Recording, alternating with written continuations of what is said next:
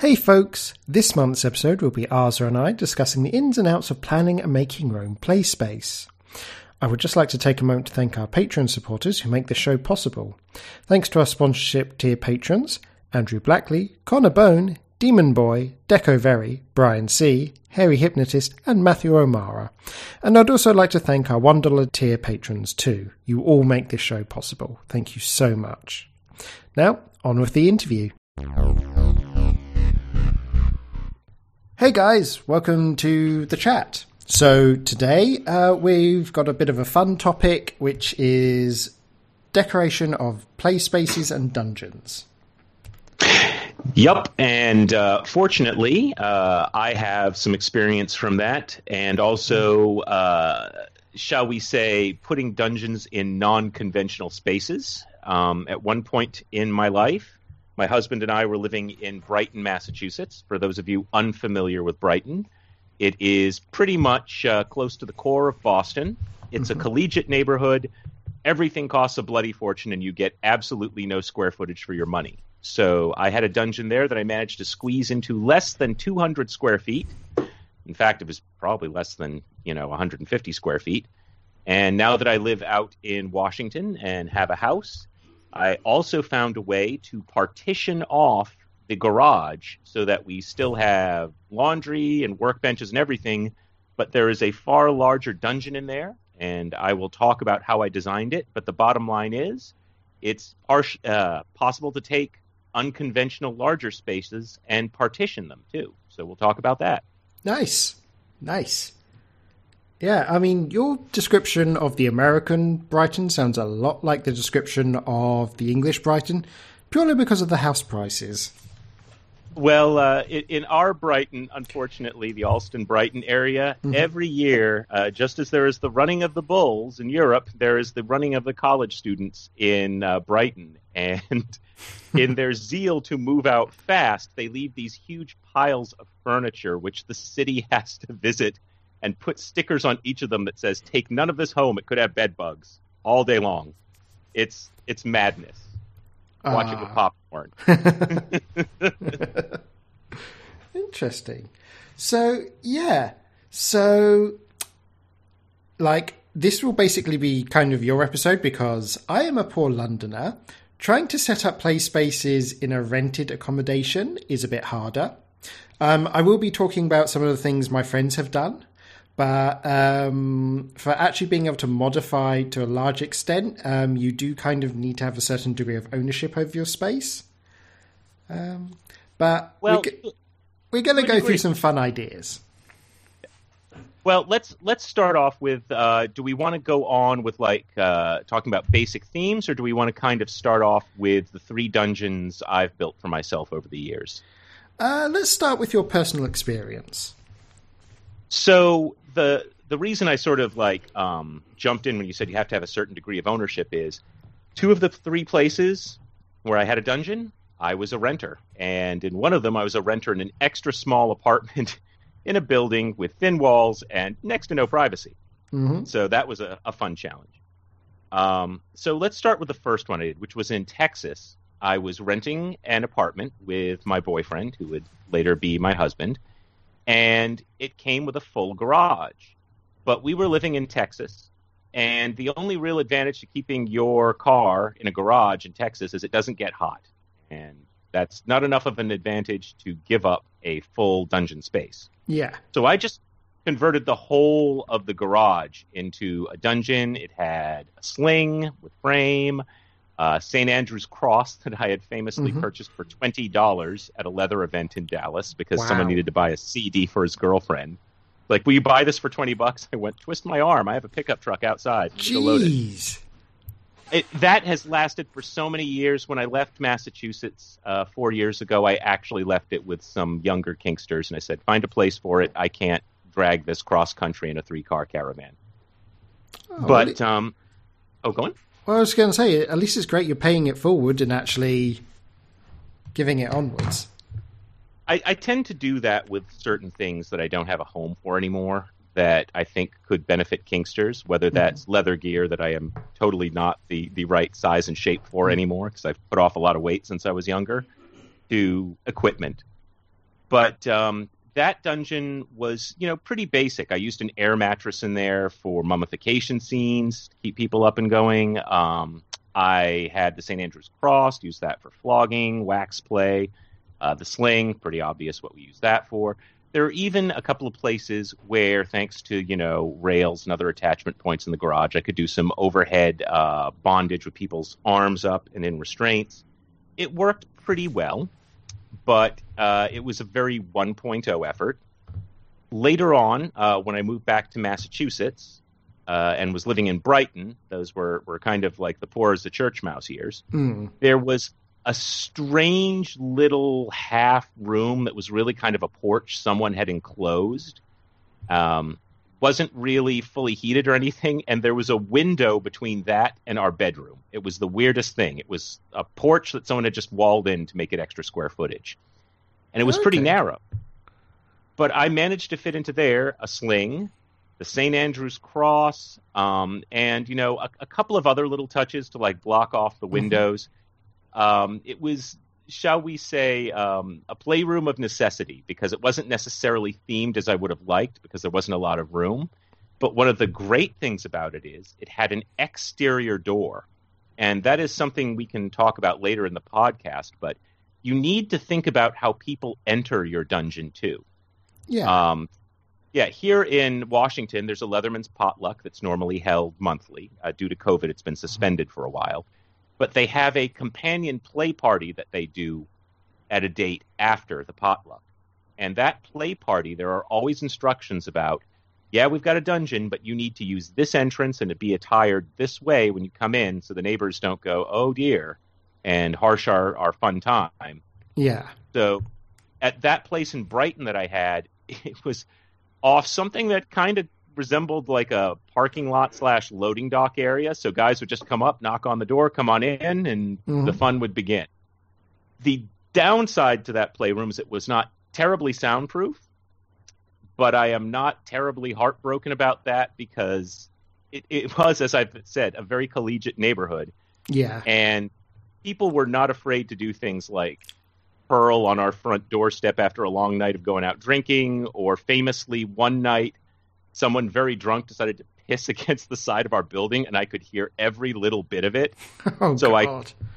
I called the cops on them, and while the cops were running them off, they went, oh, really? Someone can hear us? And I was so tempted to shout through the wall, yes, I hear you even now.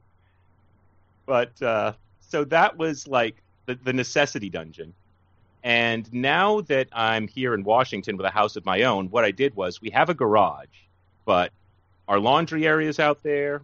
We've got some storage for, like, yard tools and stuff, and I do 3D printing as a hobby, so I have this huge workbench with 2 3D printers and a bunch of miniature paint and other stuff.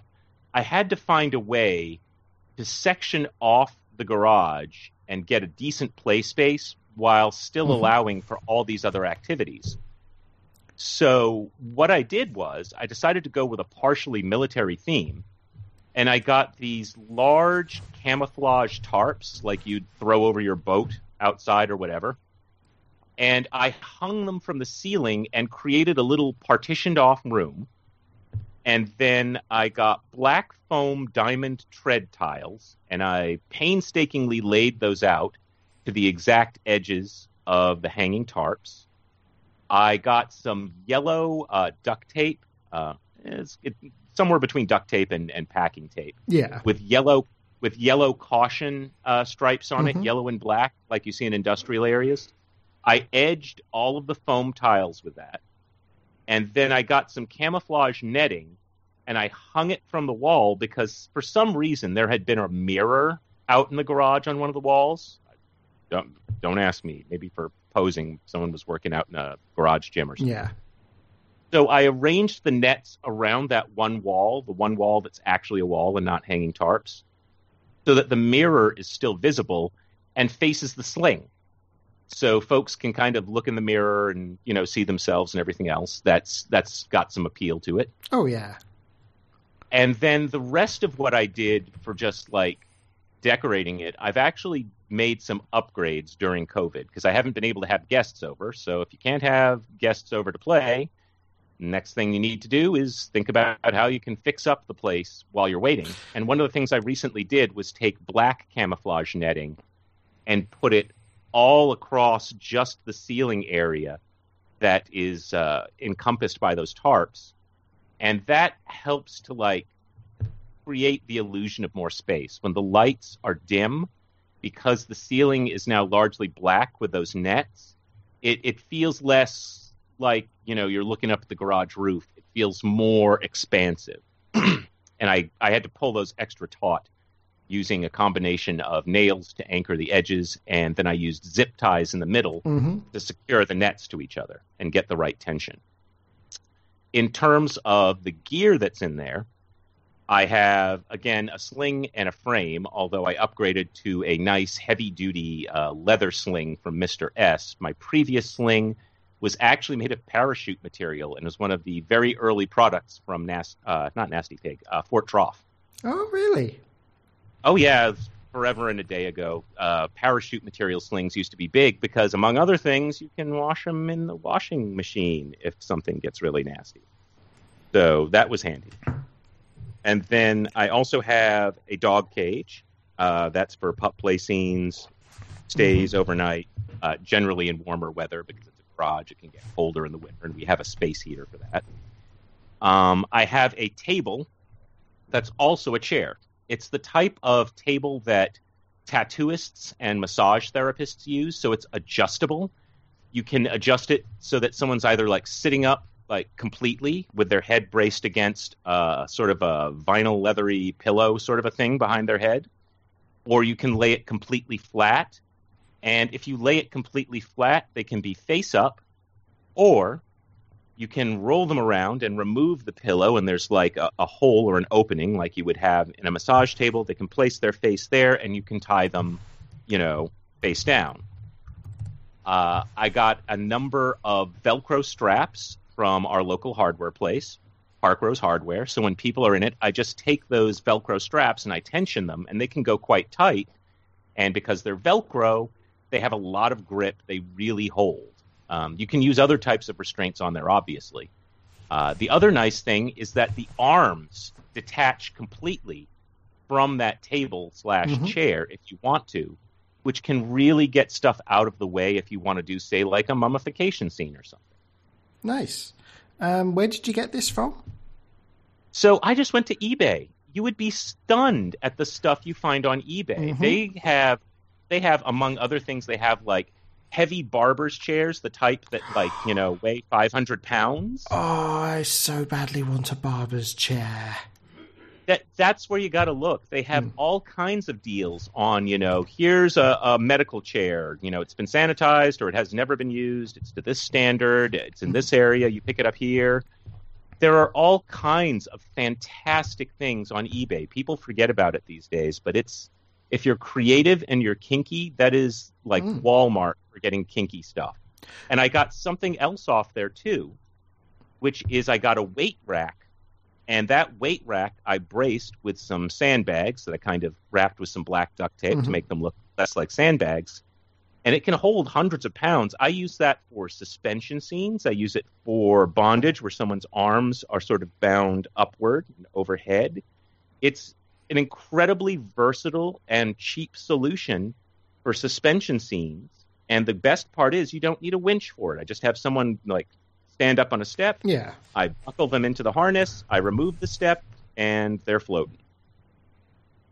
Wow. Nice.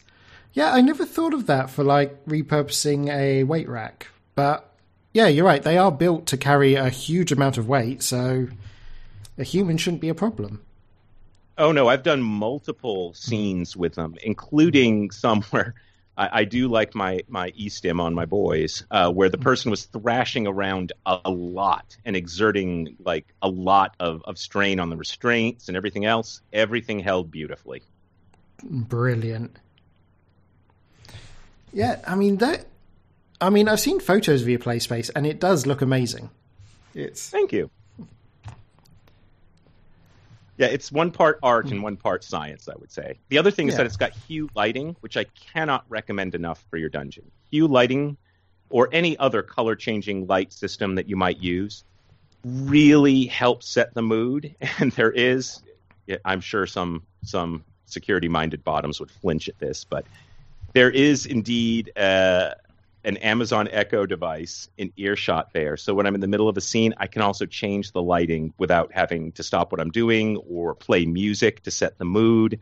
I have the Echo Show 10, which has like a huge speaker built into it. It's impressive how much sound they pump out of it. People upstairs can hear my music. And it's ideal because then you also have hands-free control of the lighting and the music for the room. I mean, that is pretty awesome. I tend to stick because, you know, I work in IT, so I don't trust technology at all. I tend to stick with the infrared remote LED lighting, which are way cheaper.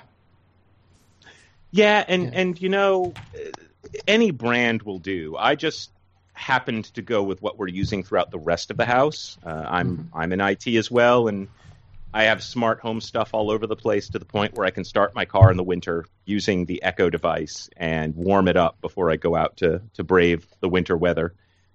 So, and I'm sure Amazon really appreciates knowing that about you. Oh, they know all kinds of crap, because keep in mind, I worked for them for a very short, miserable 2 months as I got to see how things work there. And I was at the facility in Cambridge, Massachusetts, where the Echo was born. You would walk down the halls and you'd see notes that say, would you like to help train this device better? And years later, it still can't understand a damn word that comes out of my mouth. No, same. Well, let's talk about, it's like that old joke. Enough about me. Let's go talk about themes and other stuff. Yeah. So let's start about why you'd want a theme and what do we mean by a theme? Well, most BDSM scenes start in the mind, right? Mm-hmm. It's about getting into a headspace. And if I'm, for example, let's give a radical example of this. If I'm a dom and I'm trying to put a boy through his paces, and I'm in like a black room with maybe a cement floor, that's, you know, the beginnings of getting in the right headspace. If I take them into the same space and it's been painted pink with a Hello Kitty on the far wall, that is going to be a very different scene, and I might not be able to get into headspace. That's an extreme example. But like if you walk into your garage and the first thing you see there is, oh, God, there's that mountain of paperwork and bills I need to go and work on. And, oh, yeah, I've got to go fix that thing over on my workbench. You're not going to get into the scene. So you've got to set sort of a mood in the space that you can work with, both for yourself and for the other people you're playing with. Yeah, it can be so important because for a lot of long-term power exchange couples that live together, and obviously they have like this domestic setup, and you know, regular life gets in the way, that it can be a real help to them to have that sort of space where it is, no, in this space I am master, you're a sub or slave, and when you cross that threshold into the door, these are the roles that are allowed. Yeah, and I was just going to say, and just having that physical divide really helps like ingrain a sort of Pavlovian response into, okay, now I'm in sub mode, now I'm in dom mode. Yeah, and I'll also say this, for those of us who have multiple partners and who often bring in new folks, it's really helpful to have an inviting space that makes subs say, hey, I'd like to come back for another session. If your, whatever space is kind of lacking and you're like, well, here's the crawl space. You can't stand up. And now let's try and do a flogging scene. Folks are going to be like, that wasn't really all that satisfying. You couldn't swing your arm far enough. And I kept knocking my head on the beams. You've got to have an inviting space also so that you get people to want to keep doing things with you. Otherwise, they're going to be one-offs. And, people talk. They'll be like, yeah, I didn't have a great time in that dungeon. It's actually a 1-foot by 1-foot cube, whatever. And, let's be clear, not, as I've already stated in my case, not everyone can build that space. So, do make allowances for people if, like, they're having to, like, just dress up their bedroom or, you know, work in their, like, living space. It's, you know, space for a lot of people, especially if you can't afford it, is a luxury. So, and there are things you can do to sort of temporarily dress up a space to transform it, which we'll go into later. Yeah, and also keep in mind that, like everything else in life, it's always easy to think that everything's on you and that you have to do everything and provide everything yourself. Mm. Well, think Borg. Big stuff gets done in groups. And what some people do in some areas is they'll find a bunch of like-minded leather folks and they'll say, hey, I have this lead on, like, this industrial workshop and it's really kind of secluded. No one would bother us and no one's going to ask questions. Can we maybe set that up and then maybe share expenses on the rent for it and, you know, decorate it? You can have folks come together for that. That actually, I've seen that happen in Dallas. Sadly, the leather group that was hosting it made the mistake of telling the city what it was actually for. And the city came in with all kinds of regulations to shut it down. But a lot of folks, I myself, when I was living in Massachusetts and was like, I need a play space and my current, you know, get up in Waltham does not allow for the same stuff I had in Brighton. I actually started going through Craigslist and going, all right, industrial space for rent. What's the foot traffic like? Who's here at what hours of the night? Is it safe? Is it secluded enough? Will people hear? That type of thing. There are options outside your home. Yeah, I mean, it's like around here, you can just rent freestanding garages. They're like, they've got a bit pricey lately, but like under railway arches used to be cheap around here. Yeah, see, that would be ideal because that really does set a mood, especially when you know, bring some submissive or slave or what have you to, like, the spot under the railroad tracks. That's like a porno story writing itself right there. Oh, yeah. So, I mean, let's talk into, like, what we can do by theming, because sometimes it is just the generic sort of classic black where, you know, it's a BDSM scene, so everything has to be black or gunmetal grey and, you know, concrete floors, and it's just like that very barren, intimidating space. Yeah, there's something to be said for minimalism. Yeah. But so, I'll let you go. And I was going to say, like, that seems to be the classic mood, but I've also seen people dress that up as a far more sort of what they do is essentially have black, but with leather furniture. So like a leather high back chair, or a smoking den, and sort of dress it up as sort of, I don't know, like dark, high class masculine decorating is this weird way I could describe it. Yeah, and it can also be helpful to, like, even when it's just flat black, just add a little extra touch, you know, like I've seen at some of the bars, you know, around the country here. Get some white paint and find someone with at least some reasonable artistic ability, if that isn't you, and, you know, maybe have someone do their riff on Tom of Finland or something like that and put that on one wall. That definitely helps set a mood, too. Oh, yeah. Like, just having art going around the place, like, little snippets of erotic art, or what one gentleman does is he had a display case for his impact play instruments, so like his canes and paddles. So yeah, it works as storage, but it also, because it's a display case, actually adds decoration. Like, it really helps set the mood, because the sub walks in and they see this huge line of even perfectly evenly spaced instruments waiting for them. Yeah, organization sends a strong message. Oh, yeah. Although, one thing you should be aware of, if everything's painted black and all your, like, most BDSM gear, like paddles, floggers, that sort of stuff, also comes in basic black. So, one of the pitfalls I do find is finding your shit if you're not organized about it. Yeah, and also safety. At that play space in Dallas I was mentioning, I did a scene there once with a local boy I knew. Well, semi-local. He was a trucker. He came through every so often. And it was not fully lit yet. It was still pretty dark. And I had given this boy the instruction, if anything, you know, starts to go wrong, because I'm not going to be able to hear you or what have you, you know, put up 2 fingers like this. If I need to slow down, 3 fingers, if you need me to stop. And I did the whole scene, and it was a little dark, but I thought it went well.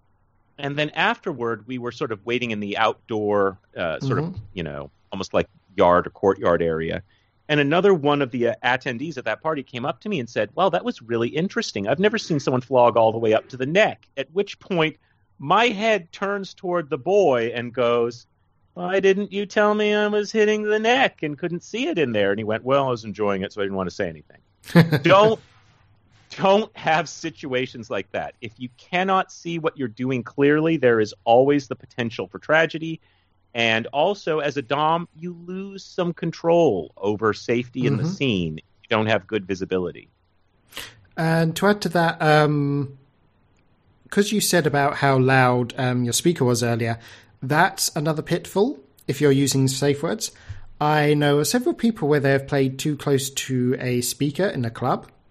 And so when they use their safe word, the dom wasn't able to hear them. So just be aware if you're having music playing to set the scene, what volume, how close you are to the speakers, that sort of information. Just stuff you can plot out beforehand. Yeah, I usually, if I think there is any chance I will not be able to hear someone, either because they're gagged or because of loud music or what have you, I usually leave, you know, their fingers usually free to move, and I give them a couple of finger signs, and I keep an eye out for those. If I see like a little V victory sign, that means, okay, I'm going too hard. And if I see 3 fingers, that's when I know, okay, we stop now, we remove the gag, and we ask what this person needs immediately. Yeah. That is something to just always keep in mind when designing a space. Yeah, and see, I kind of like to see a bit more color than basic black. I know a lot of guys go for either midnight green or midnight blue because it's close enough to keep the feel, but it's just something a bit different than black on black. Yeah, mine is black, yellow, green for the most part. I've tried my best to conceal the ceiling to sort of get that white out of the mix, as I discussed. But that works pretty well. The dungeon is kind of one part industrial, one part military, because the black foam I put down, you can get this off Amazon or eBay or wherever. It actually has a diamond tread pattern to it, and since it's in the garage, it's sort of, and it has that caution tape, it's sort of a nice fusion of those two themes. Nice. So what was it that made you want to choose like an army camo theme? So I'm actually up here in Vancouver, Washington, which is a pretty rednecky town, and you will see camouflage everywhere. Like it is, we have a pink woodland camo collar for our dog now. It's that common.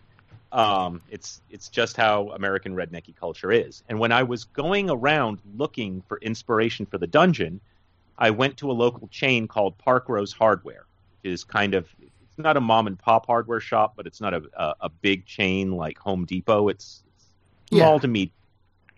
And I browsed around because they have some great stuff in there. Like one time I went in there, I'm sorry I didn't snap one up when I had the chance. They had even empty ammunition cans on sale. They're like, you know, here, feel free to buy these and put whatever you want in them. And I thought that would go so well with the dungeon. But the original inspiration was I looked through their tarps because I was going to section off that area, and I'm like, black, here's silver. Hey, green camo. This starts to inspire me and give me some ideas for some other things I might put down.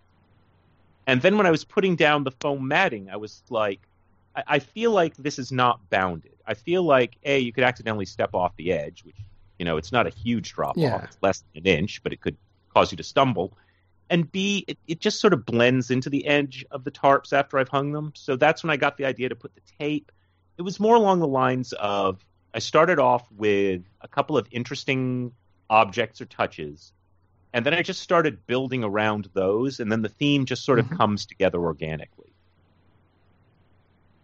Nice. Because I know, like, some people like to really go in on military play, so I didn't know if that's what you was trying to go for. But it's more just like you found an item and you wanted to sort of build around the ideas it gave you. Well, I'd be lying if I said I didn't have a sweet tooth for military boys, and that a couple have been through there. Mm-hmm. But at the same time, whenever I talk to my friends in the military about, like, uniform play and other stuff, they're like, you've got to understand, that's like my work clothes. So I know that turns you on, but I'm like, I'm home now. I'm just going to put on some jeans or take everything off. I don't want to wear my work clothes. Yeah, that's understandable. It's only sexy if you don't do it as a job.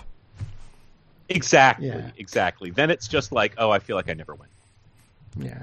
And, yeah, just to go back to the idea of just finding an idea, that's what a lot of home decorators do, like who do it professionally, is they just start with one or two objects and go, okay, we are going to use the color scheme, the ideas, the shapes from this one object to sort of build the whole room around. And designing a sex play space is no different. Yeah, that's exactly how I work, not just in the playroom, but around the house when I'm, decorating stuff.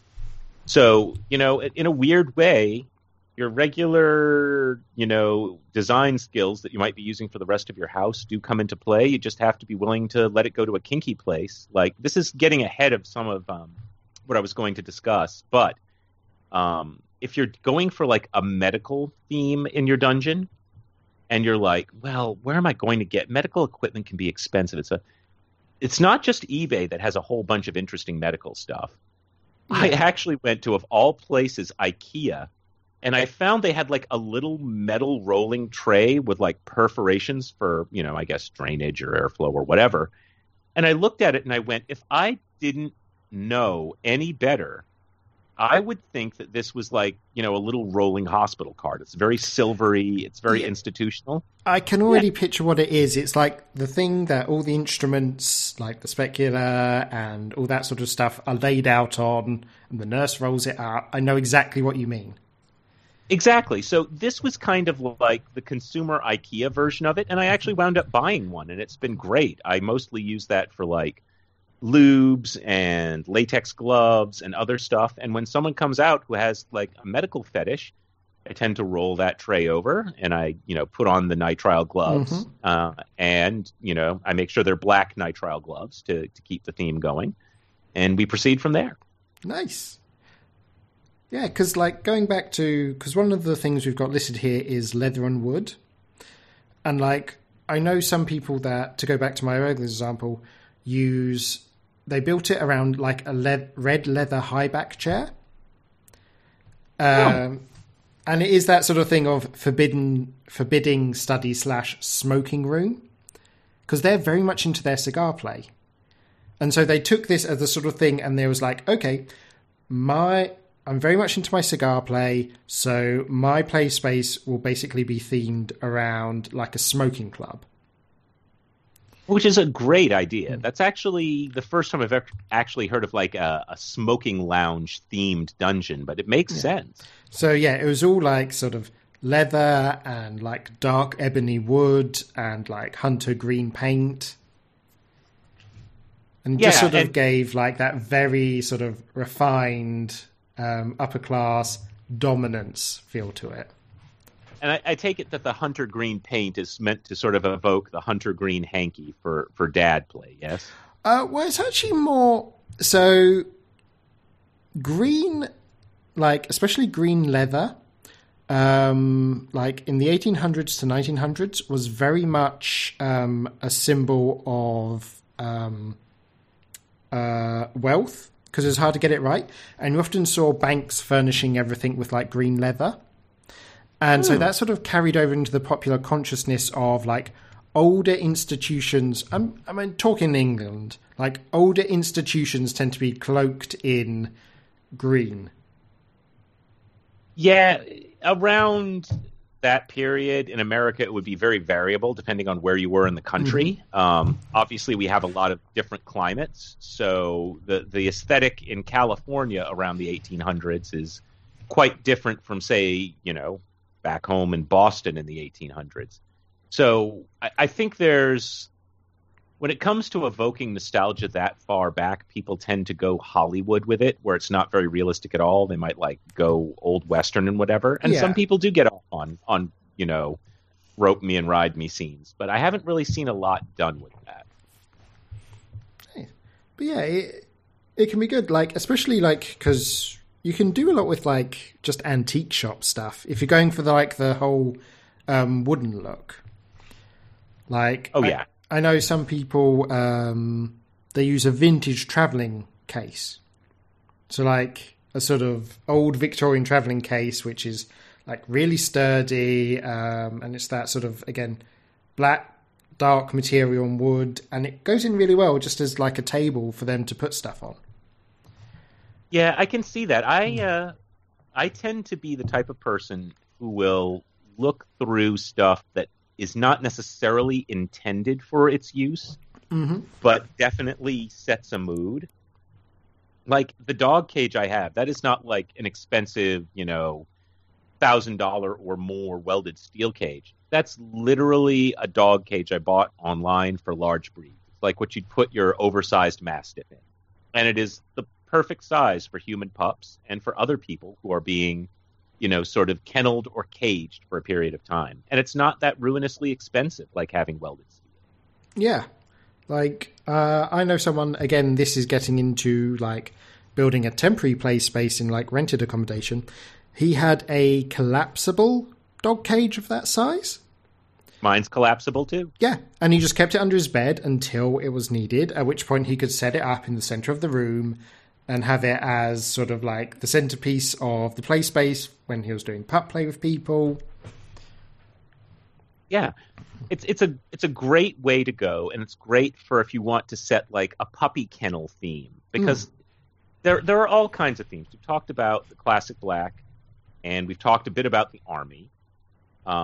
We've talked a bit about leather and wood, but you know, I'm going to jump forward in our sort of show notes here a little bit.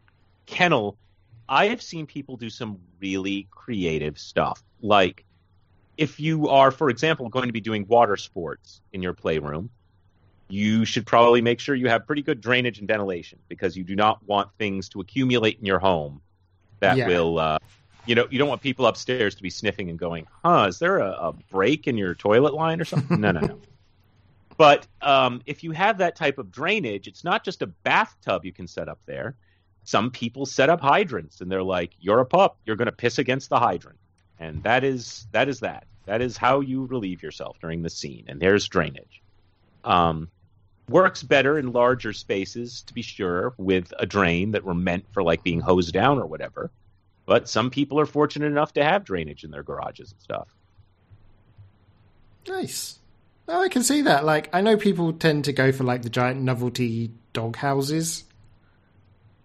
Yeah, keep going. That kind of plays into, are you playing a dog or are you playing a puppy? Because it does. I've noticed there's like an increasing divide of people saying, I don't do pup play, I do dog play. There's always been a divide. First it was furry versus non-furry. Then it's like, are you a cartoony dog or a more realistic dog? You know, are you allowed to, like, walk on 2 feet and be sort of an anthropomorphic dog? Or are we going for you have to stay on all fours? Pup play has always been a very interesting multi-axis continuum in that regard. But I know what you mean. I've seen people in those giant oversized dog houses, and all I can think about every time I see them is Snoopy. And so it doesn't work for me. But for some people, it does. Yeah. So one of the ones we've got next on the list is medical. Now, again, this can play into buying a central thing of if you get like a medical exam table or something, you can use that to build the whole scene around. So how would you go about trying to make a space feel medical? So at this point, let's differentiate between two big types of medical play. There's the sort of physician or exam or involuntary procedure type, the type where something is being done more physically. And then there's the asylum scene, which is usually getting someone in a straitjacket, possibly some sort of a send-up hood, but at the very least, a gag, you know, depending on what you're into, you might either couple that with diapers, or you might just couple that with chastity or do something. And the main intent of the scene is to set an extended headspace and sensation. So I know a couple of guys who are really into their asylum play, one of whom is now local and has moved into the area, but I haven't been able to meet with him in person since COVID began. But the key thing is, if you're going to do a dungeon like that, there are two things to keep in mind.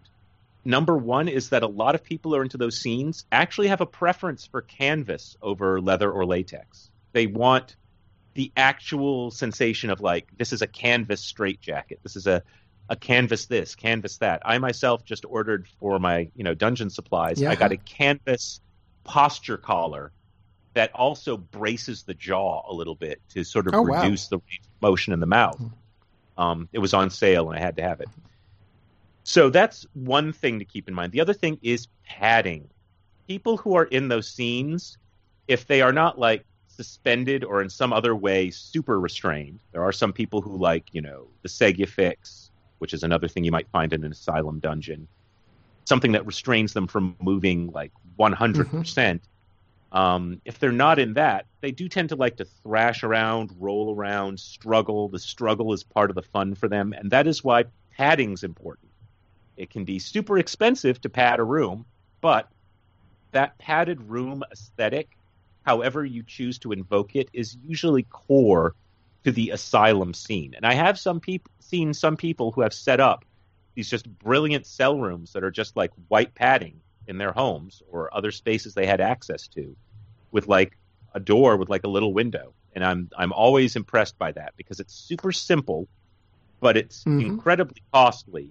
And it sends a very powerful message in a scene. Like, you walk away from that window, whoever's in there, it's going to feel for all the world like they really are in that sort of confining asylum situation. If you're doing the physical and medical exam thing, keep in mind you're probably going to want your space to seem somewhat austere and medical and clinical and sanitary. You're probably not going to want it to be super, cluttered with stuff, unless you're doing some kind of a Eli Roth-type medical setting scene. Yeah. Please keep it to the sane side of Eli Roth, please. So that means, you probably want something like a gurney. You probably want, metal trays like we discussed. Even if you just have, like, tanks that are empty, that look like they could be anesthetic tanks or gas tanks or whatever, even that just in the room sets a mood. Like, think about... I know for walls, it tends to be, especially if you're going back for the more like classical sort of 50s style medical scene, like white tiles or that sort of very pale green. Yeah, exactly. It make it look like a hospital. And that is what really gets people in many of those scenes who are into them, running, is the feeling of actually being in the doctor's office and losing some degree of control. Maybe even, some people really get off. I know there was one guy I was playing around with who really liked it when I would give him like a digital exam with like a nitrile glove with very little ceremony. He was really into that because he felt it was very sort of humiliating and a hot violation as opposed to an unwanted violation. I mean, doctor scenes and medical scenes is something I'd like to dig into for an episode on its own, because I think there's a lot there to look into. There are indeed a lot, and there are a lot of types too. It's the type of thing where we could do one on canvas, asylum restraints, and all of that, and we could easily do another one on more clinical stuff, catheterization, all of that. Oh yeah, it's like I've got a friend who's very into his rubber, but he wants a rubber asylum, so rubber padded walls, which again is even more expensive, but. It would be awesome if he could achieve that. I don't suppose this person is by any chance also located in Washington State, closer to Seattle. No, he's British. Okay, then he is the second person I have heard of with that fetish, because there is someone up in the Seattle area who is also into that idea. So yeah, I can see how that'd be hot. It's just the scientific part of my brain is like, how do you clean, condition, and preserve that much rubber on the walls? All the time. Oh yeah, you'd probably have to like go for vinyl instead or something, because it is like Latex is not easy material to keep in large quantities. No kidding. Can you imagine vivishining all the walls? That's like probably a punishment in hell for people who were bad bottoms. Like you have to vivishine this entire institution end to end, and it will get cloudy and mucky and dirty as you go. You know, that would probably turn him on. Seriously. I'll have to pass on that idea to him.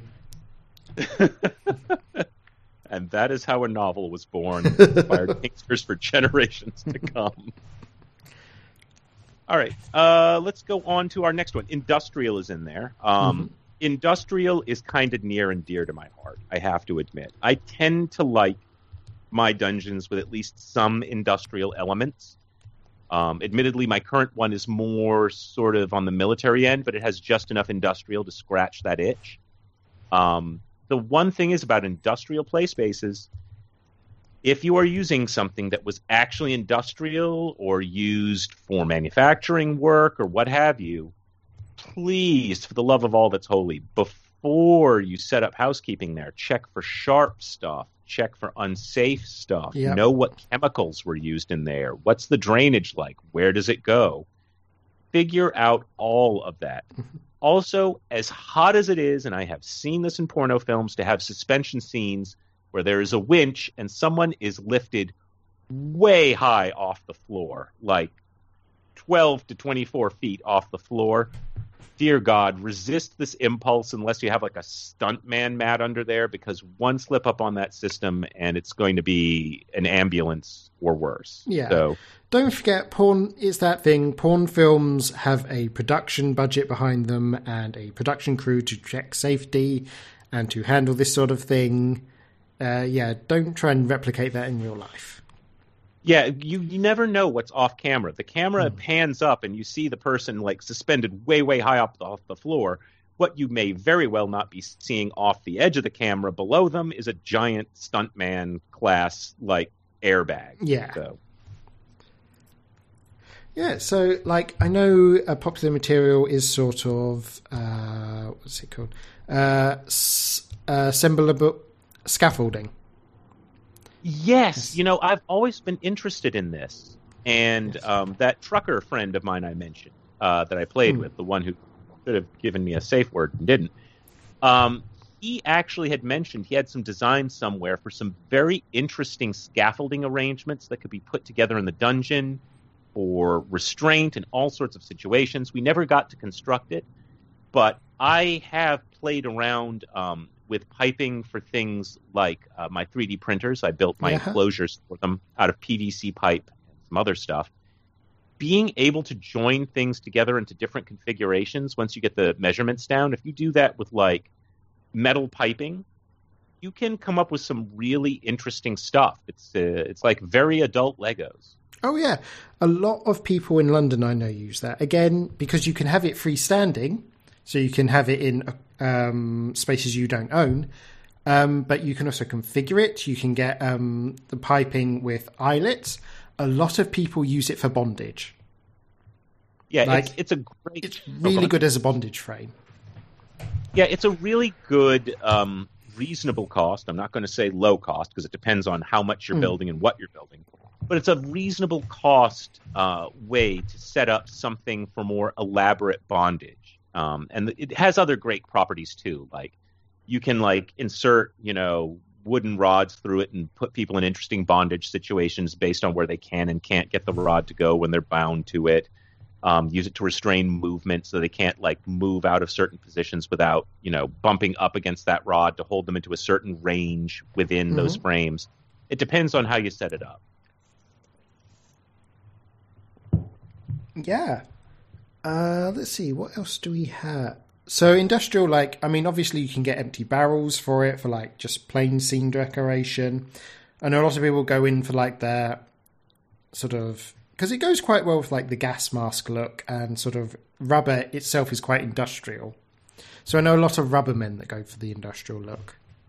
Yeah, those two pair super well. If you're into drone play or any of that other stuff, the industrial look is good for you. Possibly also the sci-fi look. This is more rare, but it does pair very, very, very, very well with latex and rubber. And I've actually seen some porno films where they did these great sets that, frankly, put Star Trek in the 1980s to shame.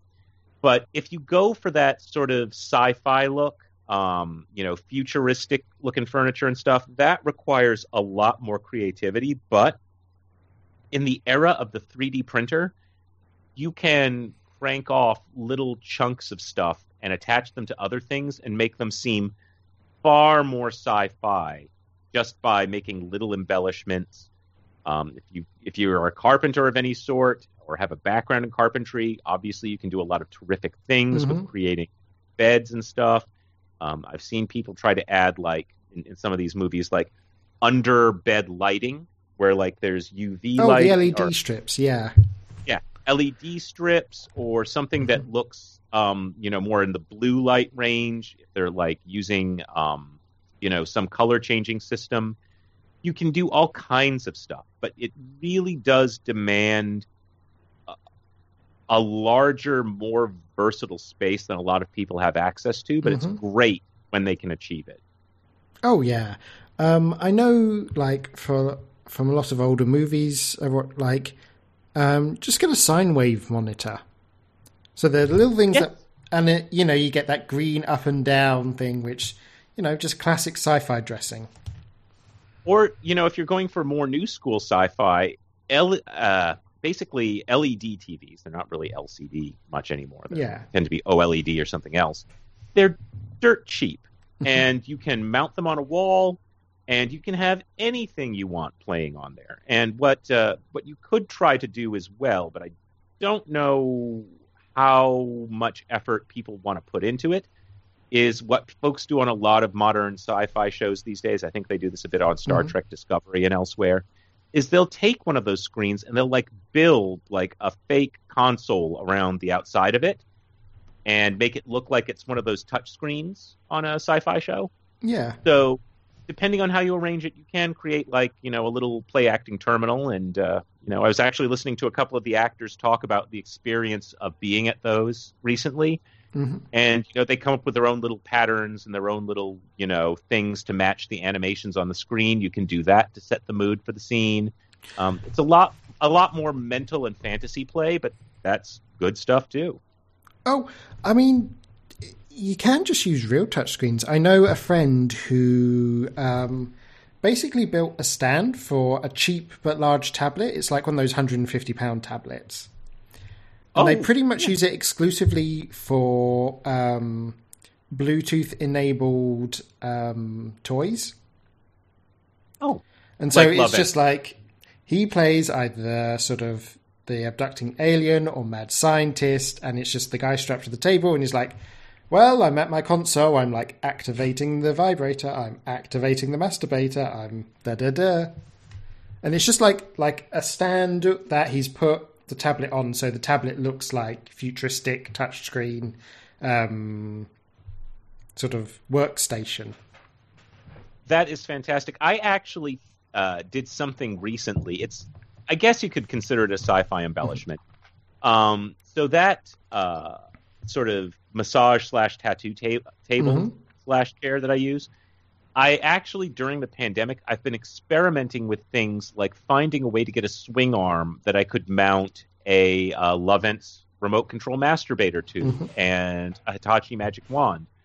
And I found out by combining a swing arm microphone kit with a floor stand for a swing arm, I was actually able to come up with something that can be positioned fairly well and stays reasonably in the same spot if you apply it to someone. And I even tried the magic wand on myself on that thing to see if I could get off hands-free. Spoiler alert, I definitely could with just letting it hold it in place, so it passed that test. And then on the other side, I got a floor-mounted tablet stand so that if someone is, say, bound down and being forcibly, milked or stimulated, I can put something on there. And, I could go with sort of the brainwashing sort of thing and put something on there to get them into a relaxed, susceptible state, or porno if I just want to get them wound up, or any number of things. So I kind of like those two additions, and I'm looking forward to sort of christening them soon. Nice. It really is good. I mean, you've just given me some ideas because I've got some old microphone arms from my last podcast set up, so I may be able to upcycle them for something.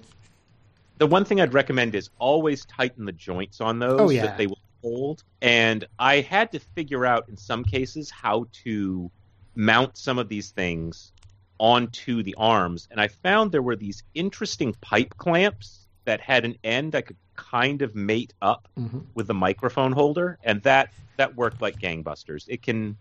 It can hold up like a full Lovence Max 2 with barely any movement at all. So that's a good sign right there on weight and so on.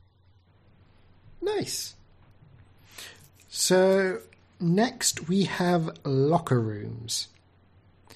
This is a popular one with a friend of mine. And what he does and what a lot of us do is, again, eBay. eBay's your friend. People will sell, like, used gym lockers or new gym lockers that you can purchase.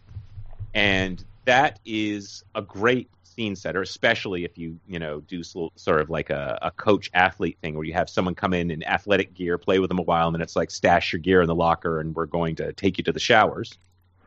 Oh, and yeah. I also know a lot of people into, like, what they call bully play. Literally is where the dom will shove them in a locker and leave them there for a bit.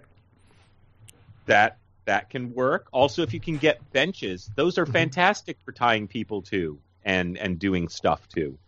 And that does get sort of into that bullying thing. Oh, yeah.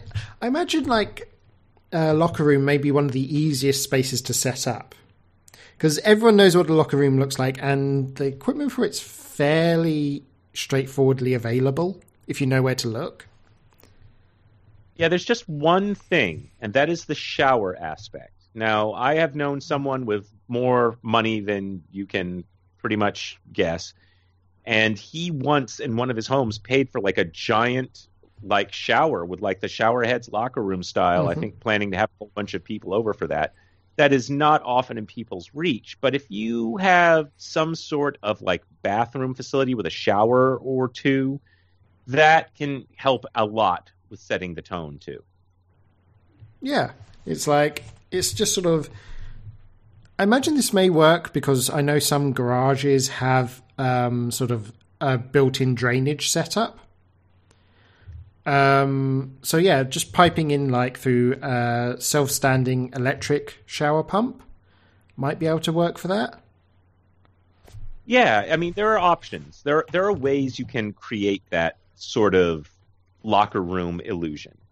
And like you said, there's all kinds of equipment out there. It is not hard to find a whole bunch of used lockers that people are trying to get rid of. And if they're used, they also tend to have some of that, musky gym smell that folks love so much. Yeah, keep the jock straps and used socks in a wash bin there, and that'll help create the atmosphere. Oh, yeah. And then I guess the last one we have on our list is playpen. Which is basically, so at the start, you mentioned, like, painting it pink with Hello Kitty on the walls. This is sort of specifically for people in a mindset for adult baby and diaper lovers. I know a lot of them very much go for having an actual, like, creche or playroom theme to their play space. Yeah, it's one of those things where it's setting a completely different type of mood. And this is one of the few types of play where just having, like, an average everyday room can benefit you. Because the more like a mundane baby's room it looks like, the more it sort of plays into the scene and the mindset. Because, adult baby play is one of those things that benefits from being more grounded in real world stuff as opposed to fantasy situations. Yeah. Yeah, so, wow. We have spent almost an hour on theming.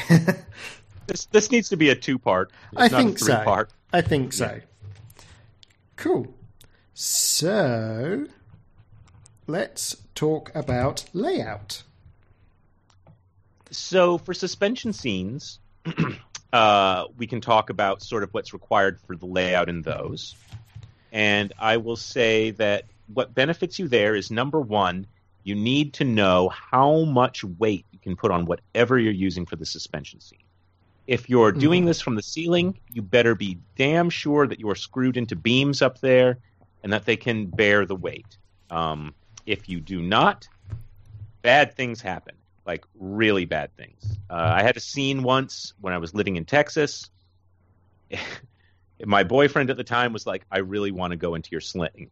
And I was living in Frisco, Texas, in a small apartment. I just had one room for play, and I had put some eye bolts into the ceiling. For those of you unfamiliar with Texas construction, it's, I think, largely assembled by wasps who just chew up trees and extrude paper because it's really flimsy. And I knew it could take about 200 to 250 pounds. My boyfriend at the time was 300. Right. And I said, I said, I'm not so sure this is a good idea. He went, I really want to do it. I went, I don't know that this is a good idea. And I let him talk me into it. And that has been my lesson from that day to this about not letting enthusiastic bottoms talk me into things. Yes. Because he got into it. We were going. I was fucking him. I was like, I guess it can hold 300 pounds. And then there was the horrible moment where one of the straps pulled free of the ceiling, took the eye bolt with it. The eye bolt whipped around and slashed me across the hand. It unceremoniously deposited my boyfriend onto the floor, yanking my dick out of him at high speed. Oh. And then he hit the floor and injured his hand, at which point we went over to the nearest hospital in the ER, and they x-rayed his hand, and they went, you look fine. Well, that's the other thing they don't have in Texas is good medical care, because it turns out he had a tiny little bone chip that detached, and it fortunately sort of healed back and reattached itself because it was such a small chip. Mm-hmm. But I, from that day to this, I'm like, that is what happened in a mild circumstance of pushing the limits. Be careful. You can get hurt on this ride.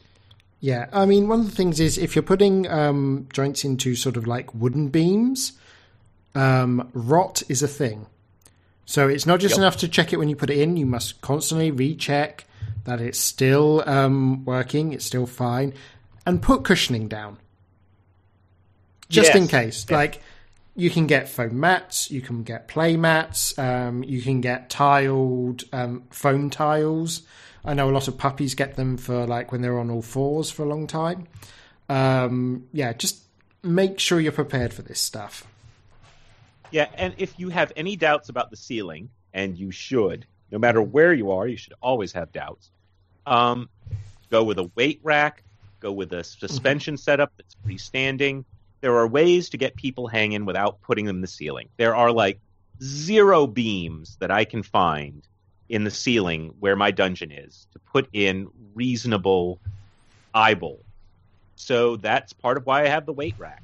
And it works just fine. People don't need to be like 17 feet in the air to get the sensation of what a suspension scene is like. I just suspend people, and if they're tall enough that their feet might touch, I just get them to sort of bend their knees into a kneeling position, and I tie their ankles upward using restraints, and then they can't put their feet down. Yeah. And like you said, the weight rack, we've already covered. You can get freestanding scaffolding, which will do the same job, because that's also built to carry human weight and a lot heavier stuff. Yeah, and if you need a winch, and you might, make sure you get a good winch. You want to make sure it's going to hold, it's going to lift people up safely and evenly, and you want to make sure you can release it properly, too, at the right rate. So just shop around. I think Mr. S actually used to sell a winch at one point, but at the same time, this is probably something you can find in any hardware shop. Yeah, most like hardware shops or that sort of tool shops, you could probably find a winch. Oh, yes. Mm-hmm. I'll let you go first. I was going to say, next would be space concerns. So obviously flogging, whipping needs a good clearance space. It does. And you need, if you're doing whipping, you're going to need a lot more clearance space. As any good whipping person will tell you, and I've had a few tell me, really, the arc of a whip is just that. It defines an arc, or if you keep going, it starts to define a circle.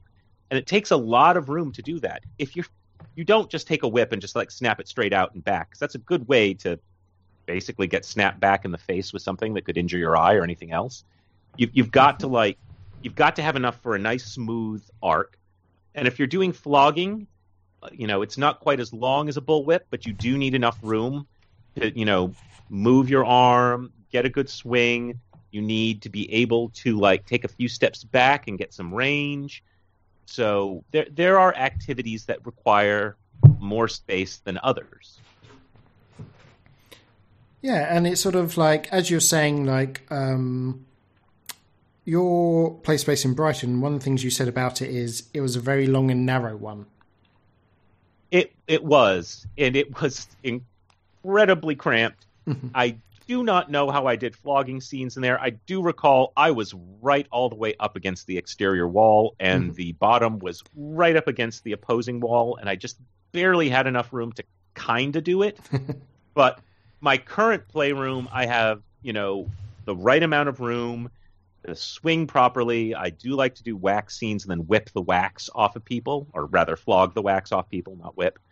And that is something that is way easier to accomplish where I am now than when I was in that.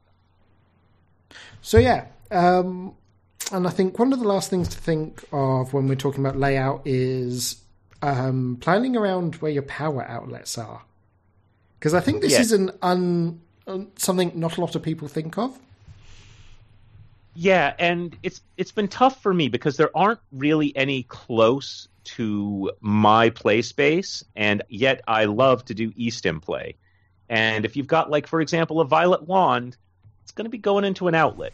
So I had to get creative with, like, extension cords. The previous occupants had these rather dodgy outlet converters that could be screwed into light bulb sockets.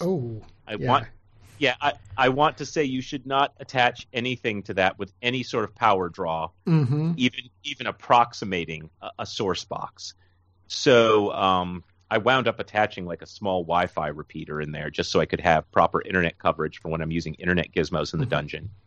But for the most part, I have to run like a thick orange, like industrial type extension cord from somewhere in the dungeon to somewhere else. Keep that in mind. It's not just a matter of how close is the outlet. It's also what type of circuit is this on? What's the maximum draw? Am I going to blow up anything if I put in, say, these non-conventional little, you know, light bulb extenders with sockets on them? Be very careful. As always, electricity and eSTEM play, they do require a little bit of electrical knowledge and a little bit of science acumen. It's not just, you know, plug it in and zap. So be aware of that. Yeah. And as I think we said many times in this podcast, no eSTEM in the sockets. Like, get yourself battery powered only. You don't want to be hooking your partner or your sub up to the mains. No, there are some boxes that are designed to do this, like eSTEM Systems claims to do it quite safely. I will admit I have not done that with my eSTEM Systems 2B. I run off of 9 volts. I do have a Violet wand. Violet wands are kind of a different matter when you're plugging them in. Yeah. Keep in mind that Violet wands are static. They're snappy, and they don't go as deep as like the sort of inductive e-play that you get with a 2B system where you're going into the deep tissues. Nice. So next topic, cleaning, which, you know, is not the fun stuff, but it's stuff you have to do if you're running a space. Yeah. So here's the thing. Antimicrobial is a must. You know, it is absolutely. Because if you don't, that is going to accumulate over time. It's not just like when you're cleaning your person or cleaning a toy that's periodically used. There are corners of your dungeon that if you're not attending to them might not get cleaned for years. And that's really not great. So even during this pandemic, for example, no one's been going in and out of there. I've got someone at home with an autoimmune disorder. We can't do that. But I still clean the playroom. because dust builds up and other stuff, and I've gone through there and made sure that things are being kept sanitary for the next time they're used and safe. And that's why I would definitely say look at, like, for the mats, maybe NBAC or some other antibacterial spray, something to treat that. You're going to want for your toys. You're going to want to use Swiss Navy toy cleaner or something. You're going to want to definitely make sure that you wipe down the sling after you use it. One of the house rules here is if I play with you, the boys have to clean after we're done. But anyways, you were saying. I was going to say, like stuff like slings, it's just good to know. Remember, leather is a porous material. So it will absorb any liquid on it. So maybe don't, as nice as a leather sling sounds, and they are quite popular for being like a leather item, go for a wipe down material instead. And this is also like, especially if you're working in a converted garage for your play space, garages aren't insulated the way like the living space in your house is. They are drafty, mold builds up, damp builds up. And you need to keep that in mind when buying stuff for these spaces.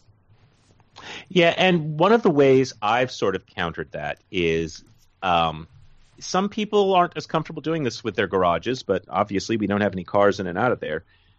I got a spray foam with insecticidal properties, and I sprayed it in all along the bottom of the garage door seam to seal it in better and to keep out as much moisture as possible. Obviously, things are elevated off the floor on the foam mats, and there's also the tarps, which I tucked underneath the foam mat, so that keeps away water. And so that actually keeps it remarkably dry in there, like astoundingly, especially given I live in the Pacific Northwest, and even as I speak, we're having one of our famous winter rainy days. But the temperature isn't kept constant there. I couldn't completely seal the garage all the way around without, like, really getting foam into some things that are necessary. So there is a draft, and we have to use a space heater in there.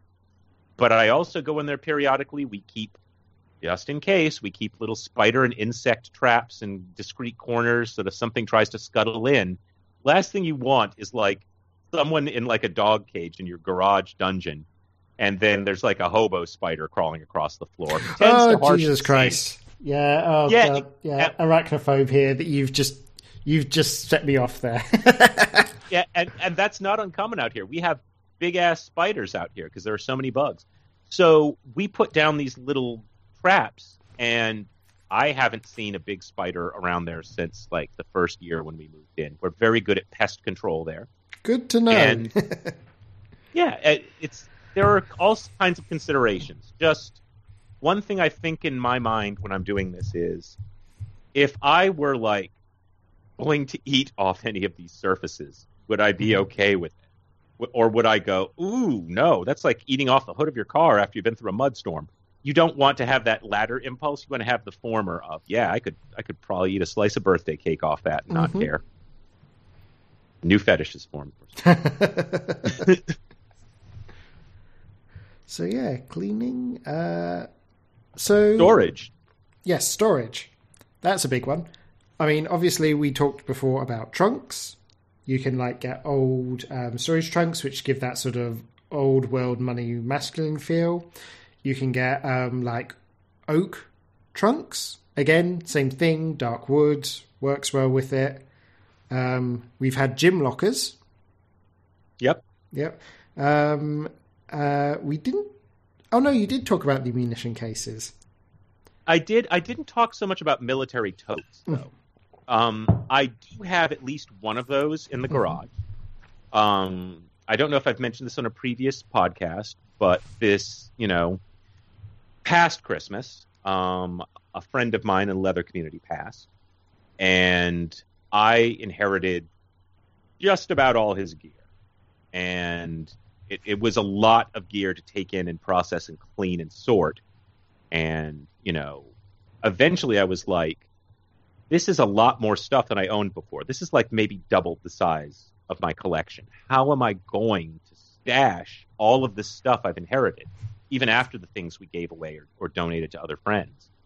And the answer was, number one, I got a military tote, put like sleep sacks of varying kinds in, some hoods, and I tucked it in behind where I have that tattoo table that I use.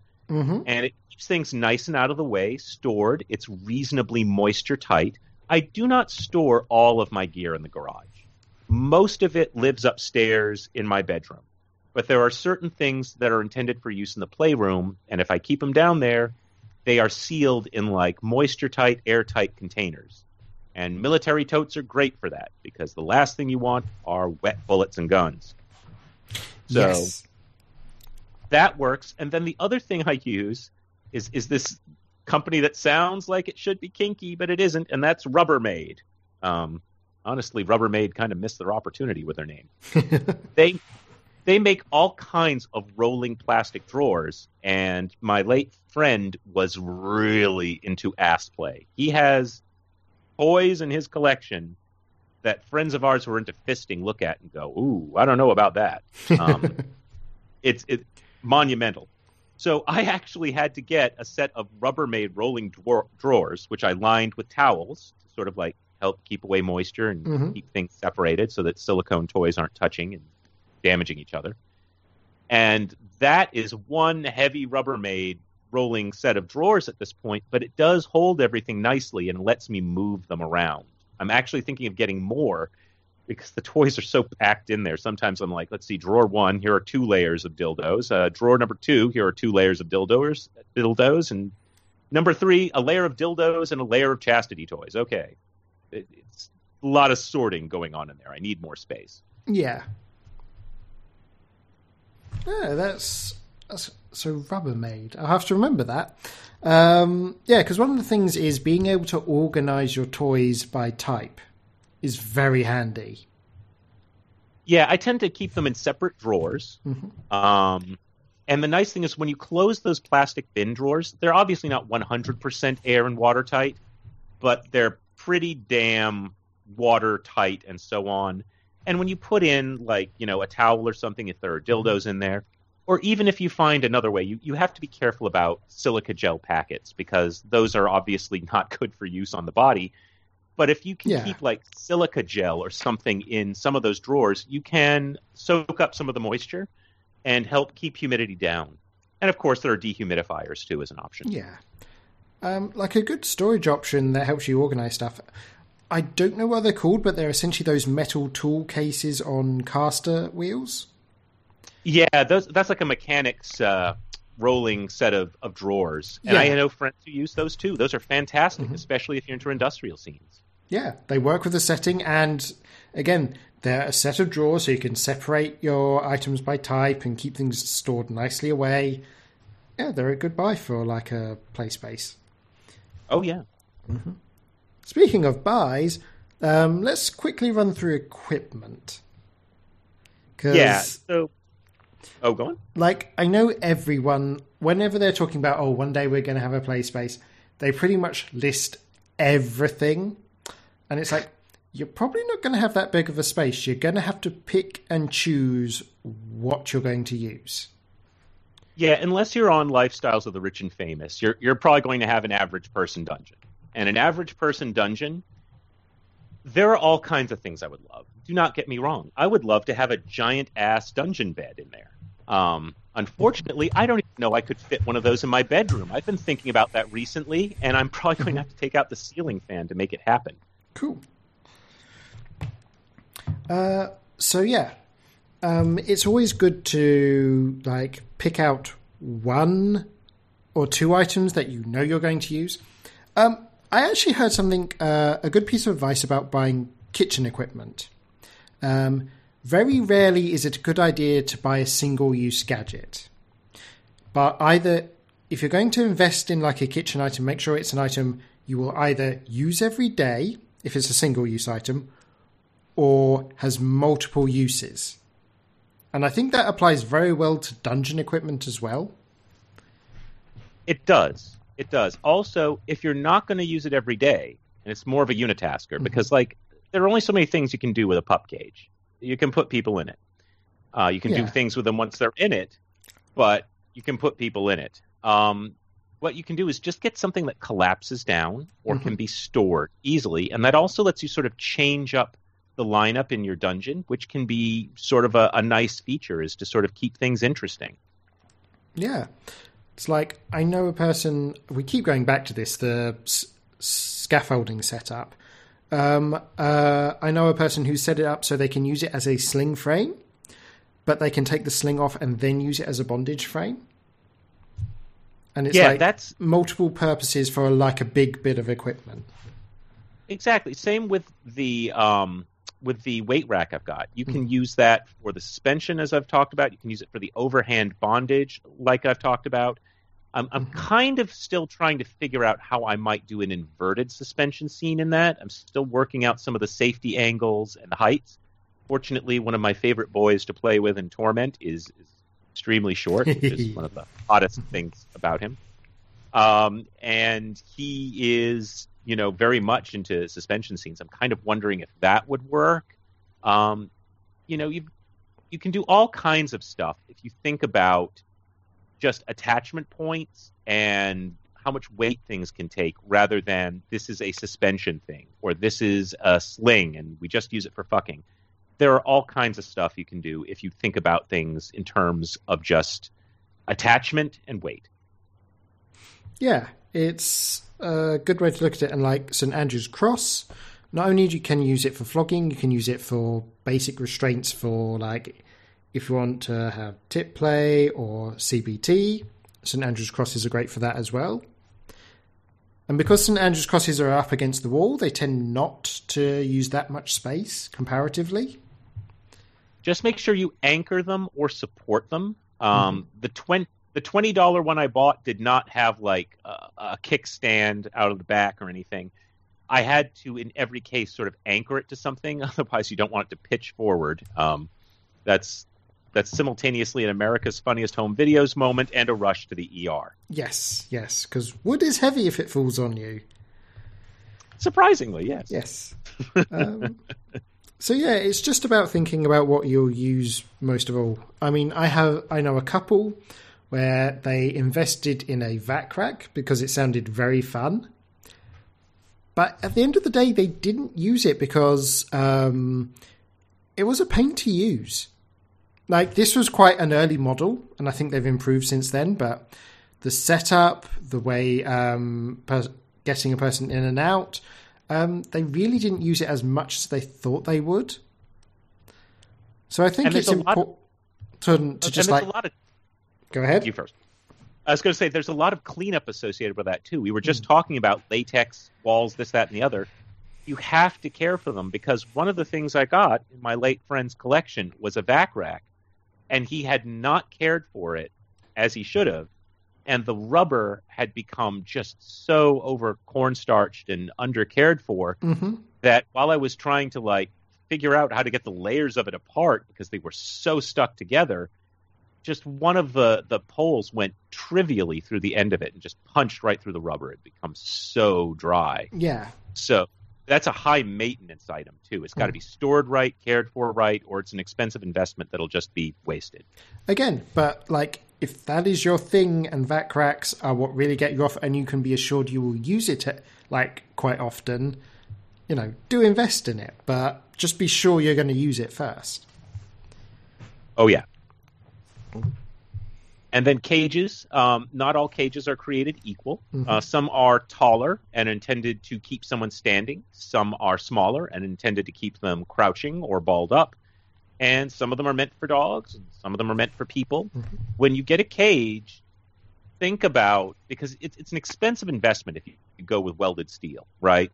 Think about how you would use it the most. Don't just go, well, any cage in a storm. If you get one that's meant for people to stand, but you're primarily into puppy play, you're not going to get as much use out of it. Whereas if you get one that's more for puppy play scenes and you have folks who want to be sort of standing in that, maybe even, you know, try to find some way to combine a sleep sack with standing in that, you're not going to get as much bang for your buck out of the other cage. Think about morphology is the best way I could put it, the shape of things.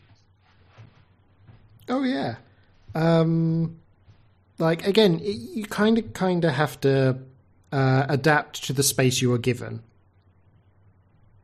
Precisely. It's like, yeah, if it's a wide open space, fine. If it's a narrow corridor style space, you're going to have to take that into consideration as well. Tell you what is a good bit of equipment that's homemade. So my friends Dart and Bart, they have what they call the bondage box. And they're quite famous for it. Like, people always want to have a go in it, where it's like this box built with a seat inside. And you can hook up, like, butt plugs, add electro, and that sort of thing to it. But it locks shut, so the person is just a head. Like, only their head is outside the box. I've seen that. They're kind of modeled after, in the 50s, I think it was, in America, there were these weird individual sauna things. Yes, where just one-person saunas. Yeah. Yeah, they look just like that. Yeah, and like that proved to be a very popular bit of kit, but it was all homemade. And it's sometimes the best things are the ones you cobble together yourself. If you're handy, and I am not, then it's a great thing to do like carpentry work or, you know, I know guys who are welders. They weld their own cages. Hats off to you, welders, for doing that. But in my case, it's mostly improvisation. So that's still a kind of DIY I'm putting together, but the fact is that, yeah, there's a lot of great pre-made stuff, but the best stuff is the stuff you always make to your own needs and tailor to your own tastes. Oh, yeah. It's definitely worth investing the time if you can try and make something yourself. Oh, yeah. So, and then, of course, cheap standard eyelet screws. Put them into, you know, areas that are load bearing and so on. I have one that I use for cuffing up boys to a pillar that's in my garage, and I use that for flogging seams, wax, and other stuff. Yeah, I mean, just going around your local hardware store, like in England, it's like B&Q. Just seeing what's available in the aisles can give you a lot of ideas. Oh yeah. Mm-hmm. It's practically a porno scene waiting to happen in and of itself. Oh, yeah. So just to go through the concerns, because that's the last thing on our list, we've pretty much covered them like previously, like heating. Make sure it's a good heated space, because most people are going to be naked at some point in theirs. So have it heated, ventilated. You don't want mold and mildew over your play space as you're playing in it. One thing is neighbors. You need to consider how insulated it is. Yeah, and also you need to consider how close it is to your front door, because our garage is rather close to the front door. So when someone rings the doorbell, you know, there's only so much I can do to insulate that space. It's kind of like whatever I'm doing, I just sort of pause and hold my breath for a moment and go, please let that not be the neighbor's kid. Yeah. I mean, there are things you can do to increase noise insulation. There are like the foam tiles. You can. A lot of podcasters get them for their personal office space if they're working from home, where they're literally the sort of foam you find in recording booths, but you can buy them as tiles to stick on the walls. And they do cut down on the sound quite a bit. It does. In the case of a garage, there's only going to be so much you can insulate on the door itself because it's so thin and there are some gaps you can't close. But the other advantage to the garage is, honestly, you know, unless someone is up on our property for some specific purpose of talking to us, not a lot of people get close enough to it to know. We're at the top of a small hill, and so we don't get a lot of randos in front of our door. I mean, just a little tale from one of my friends where they basically have a sling. They've turned one of their bedrooms into a play space, and they basically have a sling and a fucking machine. But they got a complaint from the neighbours because they also... It's a terraced house, which I know is a lot more common in, like, Europe than it is in America. So they had a shared wall with the neighbours. And at 1 a.m... my friend was having a go on the fucking machine and the sling, and people were going like, I don't know what you was doing, but whatever motor you was running at 1 a.m, please don't do it again. Oof. Yeah, I had a similar complaint, but not about bondage stuff. We do have condos and stuff that share a wall. Ironically, for years in that place. I had like eyelets in the ceiling in my condo in Dallas, so I could have a sling over the bed and other stuff, and, you know, yank clothespins off of my buddy Daryl's nuts and had him scream at the top of his lungs. Never a complaint about that. But the wall for, like, my office, where I would play Warcraft 3 late at night, and it would make that level up noise with the... that is what my neighbor complained about in the end. And I was like, that is where you draw the line, is that I'm leveling up my night elves at, like, 10 o'clock at night, not the screaming. Okay. Well, I mean, things like screaming, I think people's embarrassment... kind of covers you there. You know, it was a different story for me because I was in the gay ghetto. So I actually ran into that same neighbor at the baths once, butt naked in a towel. So that wasn't... his biggest concern was he wasn't attracted to me in the slightest, and he walked the other way. But feeling was mutual. Mm-hmm. But in the gay ghetto, it's a very different story. And that's an experience I'm sorry that a lot of younger gay folks growing up are not going to have, because there's just something great about the fact that, you know, your neighbors on both sides are gay. You know, you can walk to the bars from your house. That gets rid of that embarrassment thing. And then maybe that's why he complained about Warcraft 3 late at night and not the screaming, as he's like, well, I can tell what you're doing in there, but what the fuck are you doing in your office that late at night? Sounds like tension. Nice. So I think that covers everything. Yeah, we even covered entrances too. Make sure you've got, the right ones so that folks do the walk of shame the way you want them to do it, and not the way you don't want them to do it in full view of the neighbors. So, yeah, I hope you've enjoyed listening. I hope we've given you a lot of good ideas and got your brain working. Because at the end of the day, play spaces are spaces for you to express yourself and this aspect of yourself. You can do whatever you want with them, and you can be as creative as you like with them. And I just wanted to see if we could, like, spark some ideas in people. Do you think we should have folks email in some of their pictures of their own dungeon? Yes, please. Email in or post to our Twitter or our Mastodon. Just to show off your dungeon, that would be fantastic. I would love to see them. And if anyone's curious about mine, there are some pictures. Admittedly, they're pre-pandemic, so I've done some updates since then on my Recon profile. Just look for Arzer, A-R-Z-H-U-R, and you'll be able to see in my garage dungeon gallery all the sort of pictures of the space and some of the various lighting options and so on. Fantastic. No, so I am really looking forward to seeing what people have done with their spaces. Cool. So until next time, I hope you've enjoyed listening, and everyone, play safe.